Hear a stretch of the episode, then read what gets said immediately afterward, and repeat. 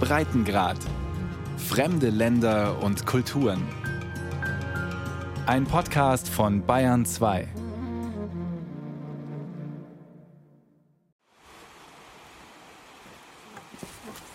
So many lodges and natural silence. So viele Herbergen und keine Kinder. Stille. Das Dorf Kamjin liegt in den Bergen nördlich von Kathmandu auf 2300 Höhenmetern. Es schmiegt sich an den steilen Hang und trotzt jeder noch so kleinen ebenen Fläche ein Feld ab. Im April 2015 suchte ein desaströses Erdbeben die Region heim und zerstörte, was viele Generationen mühsam erarbeitet hatten. Zeding Maya, die vor gut 30 Jahren hier geboren wurde, führt mich durch die Gassen. Überall Häuser. Nach dem Erdbeben haben die Leute sie so wie sie waren wieder aufgebaut. Dann mussten sie noch ein Haus bauen, um das Geld von der Regierung zu bekommen. Zwar floss nach der Katastrophe staatliche Hilfe für den Wiederaufbau, doch sie kam langsam und war an strenge Auflagen gebunden. Die Regierung gab eine Broschüre mit einem angeblich erdbebensicheren Modellhaus heraus. Und genau so müssen alle Familien bauen. Jede Familie bekommt insgesamt etwa 3000 Dollar für den Wiederaufbau. Das Geld reicht nicht. Wir müssen fast dieselbe Summe nochmal obendrauf legen. Seit ein paar Jahren gibt es zwar eine Schotterstraße bis zum Dorf, aber fast niemand besitzt einen Jeep. Vom Marktflecken Sjabrobesi, der mit Bussen erreichbar ist, muss man 900 Höhenmeter erklimmen. Eine Schule gibt es in Kamjin schon lange nicht mehr. Das kleine Kloster ist abgeschlossen und wird nur noch zu Feiertagen geöffnet.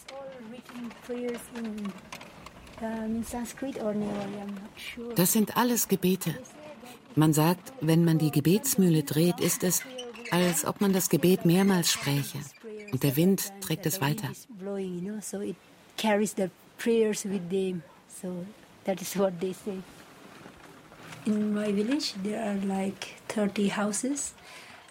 In meinem Dorf gibt es 30 Häuser.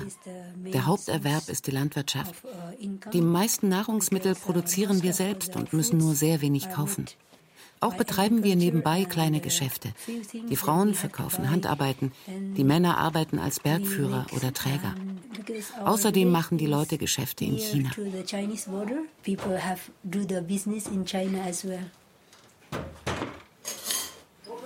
Nach Einbruch der Dunkelheit versammelt die Familie sich um den heißen Ofen. Alle sitzen nach alter Sitte auf dem Boden. Ziddings Eltern, beide um die 70, dem offenen Feuer am nächsten. Daneben die älteste Tochter Ang Mo. Der Vater spricht zuerst. Ich und meine Frau sind Cousin und Cousine. In alten Zeiten wurden die Hochzeiten durch die Eltern geplant, als die Kinder noch klein waren. Als ich eins war und meine Frau drei, machten unsere Eltern aus, dass sie mir zur Frau gegeben würde, wenn es an der Zeit wäre. Als ich gerade 14 geworden war, war sie schon 16 und ihre Eltern meinten, meine Eltern sollten sie holen, sonst würde sie noch mit jemand anderem weglaufen. Also suchten sie sich ein glücksbringendes Datum aus und die Hochzeit fand statt. Aber wir fanden nicht zueinander. Nach einem Monat ging sie zurück zu ihren Eltern und blieb dort für vier Jahre.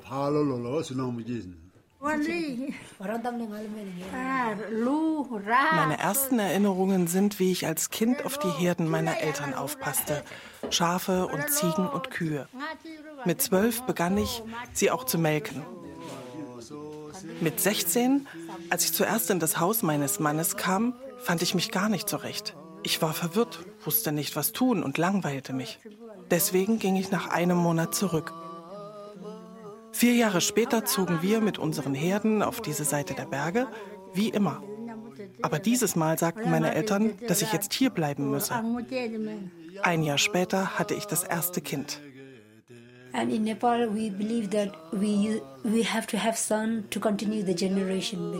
In Nepal glaubt man, dass man einen Sohn braucht, um die Linie fortzuführen. Also wollten sie unbedingt einen Sohn. Mein Vater zeugte 14 Kinder oder 15. Fünf sind gestorben. Jetzt sind wir zehn Kinder. Erst sieben Töchter und dann drei Söhne. Nach mir hatten sie die drei Söhne. Also sind sie glücklich, machen sich aber auch Sorgen, weil sie alt werden, bald 70 Jahre und die Söhne nicht heiraten.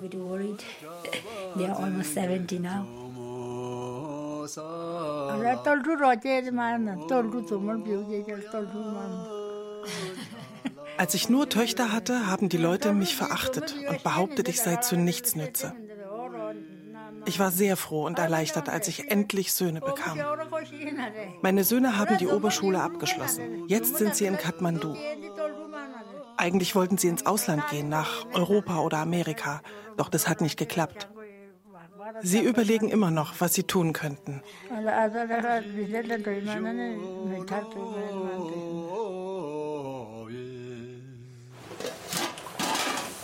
Angmo ist zum Kochen in die Küche gegangen. Das Essen gart über dem offenen Feuer. Es gibt, wie fast jeden Tag, Dalbat. Reis, Linsen, etwas Gemüse. Meine älteste Schwester ist nie zur Schule gegangen. Sogar vor kurzem noch und sogar in Kathmandu hat man Töchter nicht zur Schule geschickt, weil man meinte, sie nehmen ihr Wissen nur mit in die Familie ihres Mannes. Das ist für den eigenen Haushalt nicht von Nutzen.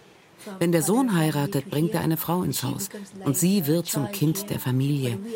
Aber wir Töchter sind wie Fremde, denn wir gehen nach der Heirat fort.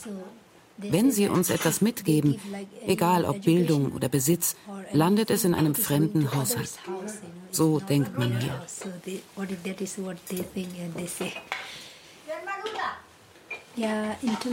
Das Land gehört den Männern. und die Männer sind die Familienoberhäupter. Frauen besitzen nur Goldschmuck, der wird von Generation zu Generation weitergegeben, auch Korallen und Türkise. Wenn die Frauen sterben, geben sie ihn weiter an ihren Sohn. Wenn der heiratet, bekommt ihn die Ehefrau.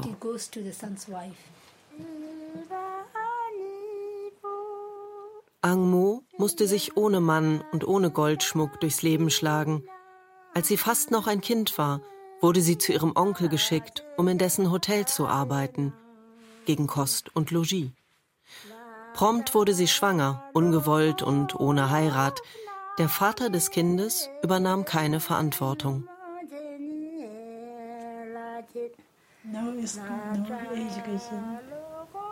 Ich bin nie zur Schule gegangen. Im Hotel habe ich keinen Lohn bekommen. Später habe ich Rakshi gebrannt und verkauft. Aber es ist sehr schwer, Geld zu verdienen.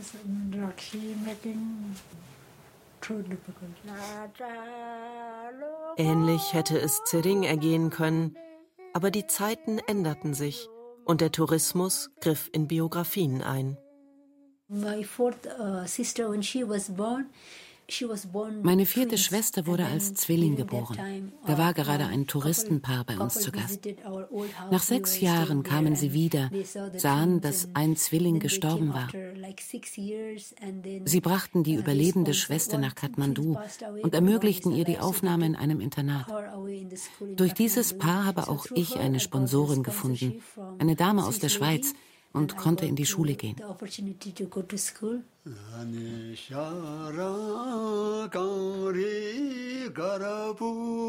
In the village, there is, still is the discrimination between the son and daughter. In meinem Dorf gibt es noch immer Diskriminierung.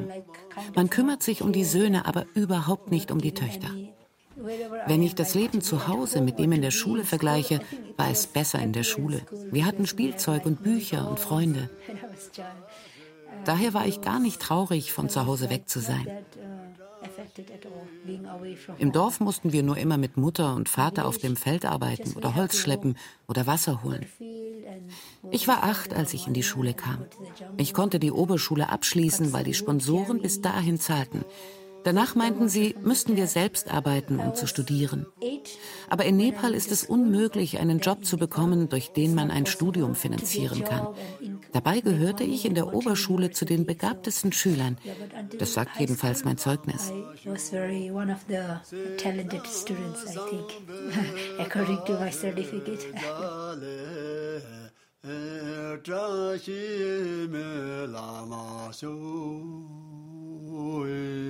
Yeah, I wanted to be a nurse. Dreams and passion, but then ich wollte Krankenschwester werden, aber das kostet Geld. In diesem Dorf hier gibt es kaum genug, um den Lebensunterhalt zu bestreiten.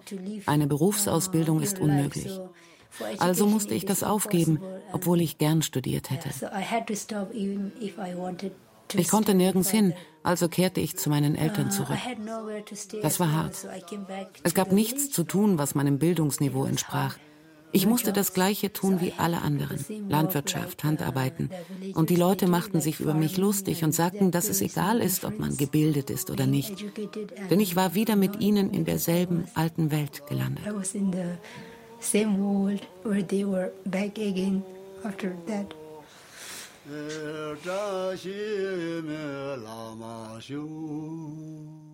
Noch immer kann Zering kaum davon erzählen, ohne dass ihr die Tränen kommen.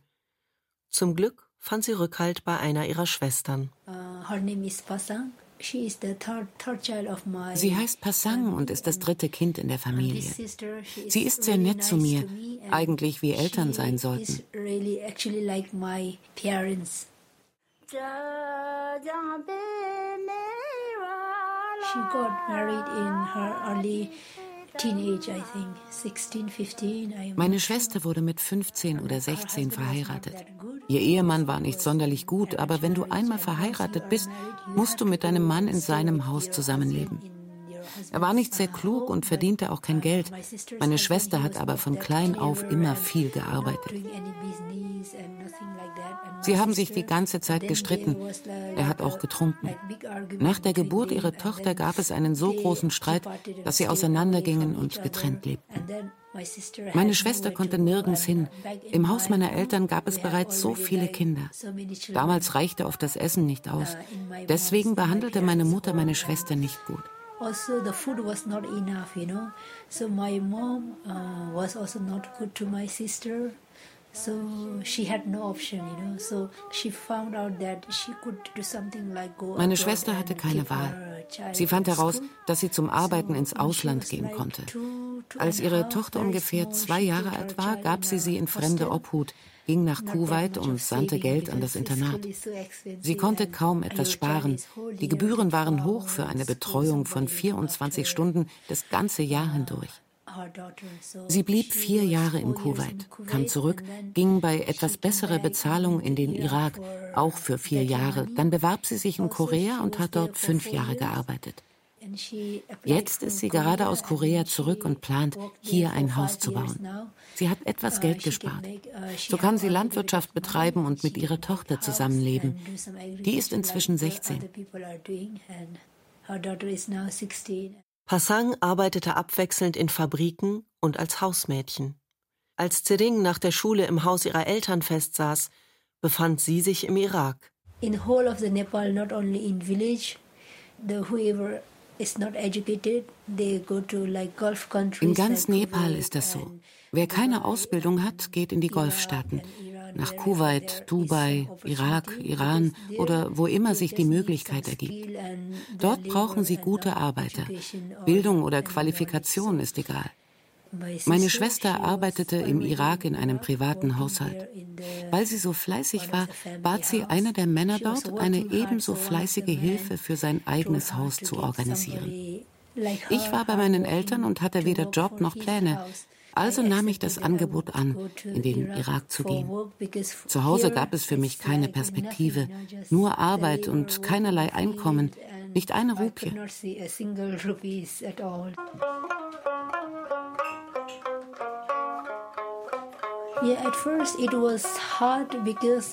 Zuerst war es schwer.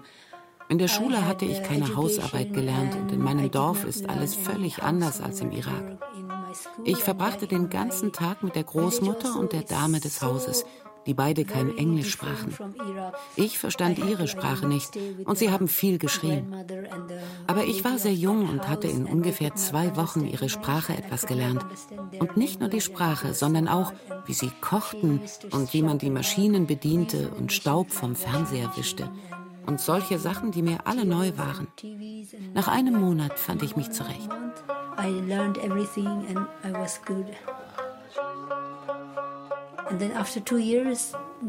Nach zwei Jahren wird normalerweise das Gehalt erhöht. Die Familie, für die ich arbeitete, war zwar nett, verweigerte aber die Gehaltserhöhung. Also kündigte ich.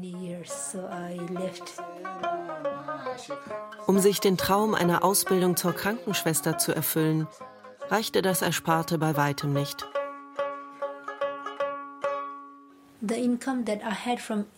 Von meinem Verdienst im Irak habe ich keine einzige Rupie übrig. Ich habe alles meinen Eltern gegeben. Mein Vater hatte diesen Traum, eine Herberge zu bauen. Schon als ich klein war, begann er, Steine dafür aus Felsen zu schlagen. Er verkaufte einen Teil seines Viehs und wir begannen zu bauen. Anfang 2013 startete der Bau der Lodge. Anfang 2015 waren wir fertig. Das Haus hat zwölf Zimmer und eine kleine Küche. Vor dem Erdbeben 2015 war es gerade drei Wochen fertiggestellt und wir hatten zehn oder zwölf Gäste gehabt. Dann kam das Beben und alle Häuser im Dorf stürzten ein. Auch unsere neue Herberge.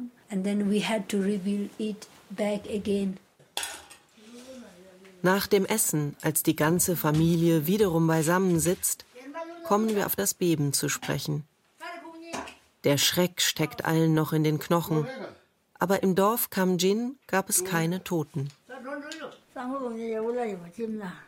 Ich machte gerade Popcorn, um daraus Mehl herzustellen.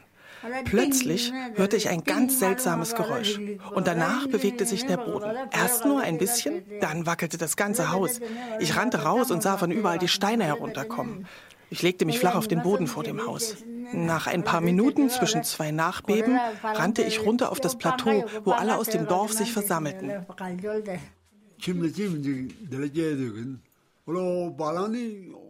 Als das Beben losging, war ich gerade mit einer Kuh und ihrem Kalb auf dem Weg nach Hause, um sie zu füttern. Die Kühe rannten weg, das Kalb brach sich ein Bein. Ich wusste nicht, was tun und legte mich platt auf den Boden. Ich konnte nichts denken, außer, das ist der letzte Tag deines Lebens. Als das Beben abebbte, schaute ich mich um und sah, dass alle Häuser eingestürzt waren. Ich wusste nicht mehr ein noch aus. Mein Vater war am Boden zerstört. Er hatte so lange von dieser Lodge geträumt und der Bau hat so viel Anstrengung gekostet. Es war, als wäre eine ganze Welt zerbrochen. Als alles plötzlich kaputt war, konnten wir nichts denken. Wir standen unter Schock, waren wie ohnmächtig. Mein Vater, der sein Leben lang nie Alkohol angerührt hatte, war so mitgenommen, dass er begann zu trinken. Einen Monat lang habe ich überhaupt nicht gearbeitet. Ich hatte einfach nur Angst. Es war, als steckte das Beben immer noch in meinem Körper. Seit dem Erdbeben trage ich Angst in mir, denn die Leute sagen, bestimmt kommt es wieder und dann werde ich vielleicht sterben. Das ist furchtbar. Erst 2016 begannen die Menschen der Region langsam an den Wiederaufbau der Dörfer zu denken. Nicht zuletzt, weil die Alternative gewesen wäre, als besitzloser Flüchtling zu leben. Ziddings Familie brauchte zwei Jahre, um Schritt für Schritt die Herberge instand zu setzen. 2016 gab es fast keine Touristen. Danach begann überall der Wiederaufbau. Inzwischen ist vieles fertig geworden und ich sehe wieder mehr Touristen. Bis 2017 gab es nur sehr wenige. Mit den Touristen kehrt auch die Hoffnung zurück. Allerdings liegt Kamjin abseits der Haupttrekkingroute. Es gibt nun viel zu viele Herbergen für viel zu wenig Wanderer. Und für Zering, die als Mädchen nichts von ihren Eltern erben wird, bietet die Lodge ohnehin keine Perspektive. When I was back from Iraq, then I wanted to be a trekking guide. I'm uh, 40 kg and I'm Schon als ich aus dem Irak zurückkehrte, wollte ich als Bergführerin arbeiten. Aber ich wiege nur 40 Kilo. Mein Vater und meine Schwestern meinten, ich wäre zu schwach dafür. Als die Herberge gerade fertig war, hatten wir ein paar Gäste, die Führer oder Träger suchten, und ich habe sie begleitet. Danach wusste ich, ich werde nicht auf meinen Vater und meine Schwestern hören, denn ich kann das. 2017 fuhr ich nach Kathmandu und nahm dort an einem Kurs teil, um eine Lizenz als Bergführerin zu bekommen. Ich war beim vierten Bergführertraining für Frauen. Wir waren 30 bei dem Kurs. Er wird von der Nepal Mountain Academy durchgeführt, von der Regierung und findet jedes Jahr statt. Jeden Morgen ging ich aus dem Haus. Meine Schwester fragte mich, wohin, aber ich sagte nichts. Am Ende des Kurses gibt es einen praktischen Teil. Sieben Tage Wandern im Annapurna-Gebiet.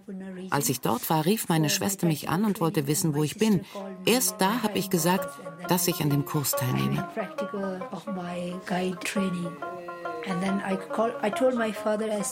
Mein Vater war überhaupt nicht begeistert. Als Frau Bergführer zu sein, fand er gar nicht gut. Im Dorf denken sie immer noch, wenn man als Frau mit Männern arbeitet, muss da irgendwas laufen. Aber ich habe bei dem Kurs viele neue Leute getroffen. Und ich habe nicht nur beim Kurs etwas gelernt, sondern auch von den neuen Freunden. I learned more from the training as well as from my friends. Immediately after getting my license, I got few jobs like that through the recommendation. Sofort als ich meine Lizenz hatte, habe ich über meine neuen Verbindungen einige Touren bekommen. Die Touristen, die ich begleitete, empfahlen mich weiter. Und so bekam ich einen Job nach dem anderen und verdiente Geld. Es hatte sich gelohnt. Als mein Vater sah, wie gut es lief, fand er, dass ich alles richtig gemacht hatte und freute sich. Er freut sich noch immer, wenn ich so beschäftigt bin.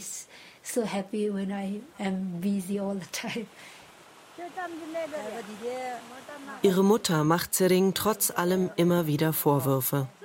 Aus ihrer Sicht müsste die Tochter längst verheiratet sein. Am nächsten Morgen ist Zering in Tränen aufgelöst und drängt zu schnellem Aufbruch. Wir machen uns auf den Weg Richtung Langtang. Hier fiel ein ganzes Dorf dem Gletscher zum Opfer, der sich durch das Beben vom Gipfel löste und ins Tal hinunterdonnerte. Kaum jemand, der sich im Ort befand, hat überlebt. Wir überqueren einen Steilhang aus Schotter. Viele Meter unter uns liegt das begraben, was einmal das Dorf Langtang war. Die Druckwelle war unglaublich stark. Alle Blechdächer hoben sich von den Häusern und sausten durch die Luft. Dann kam der Gletscher mit all dem Schnee runter. Mehrere Minuten lang war alles schwarz. An der Gedenkstätte hinter dem Schotterfeld steht wie angewurzelt ein Tourist. Yo, Langtang, how many times? I know uh, the last time I engaged porter. Uh -huh. Je, je reconnais rien. Kurz bleiben wir alle drei schweigend stehen und betrachten die graue Fläche, über der Krähen kreisen. Doch hier oben in den Bergen kann es sich keiner leisten, in Trauer zu verharren. Wer überleben will, muss was tun, immer weitermachen. Vor uns herrscht rege Bautätigkeit. Dort entsteht das neue Langtang. Wir trinken in einer der großen, komfortablen Herbergen Tee ein Cousin von Tsering holt für uns sein Musikinstrument hervor. Die Dame des Hauses singt.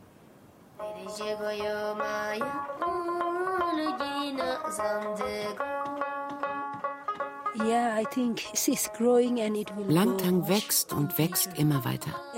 Ich habe jetzt jede Saison zwei oder drei Touren in dieser Gegend. Ich sehe, wie schnell die Häuser fertig werden und dass man immer neue anfängt. Es scheint, als würde Langtang viel größer, als es vorher je war.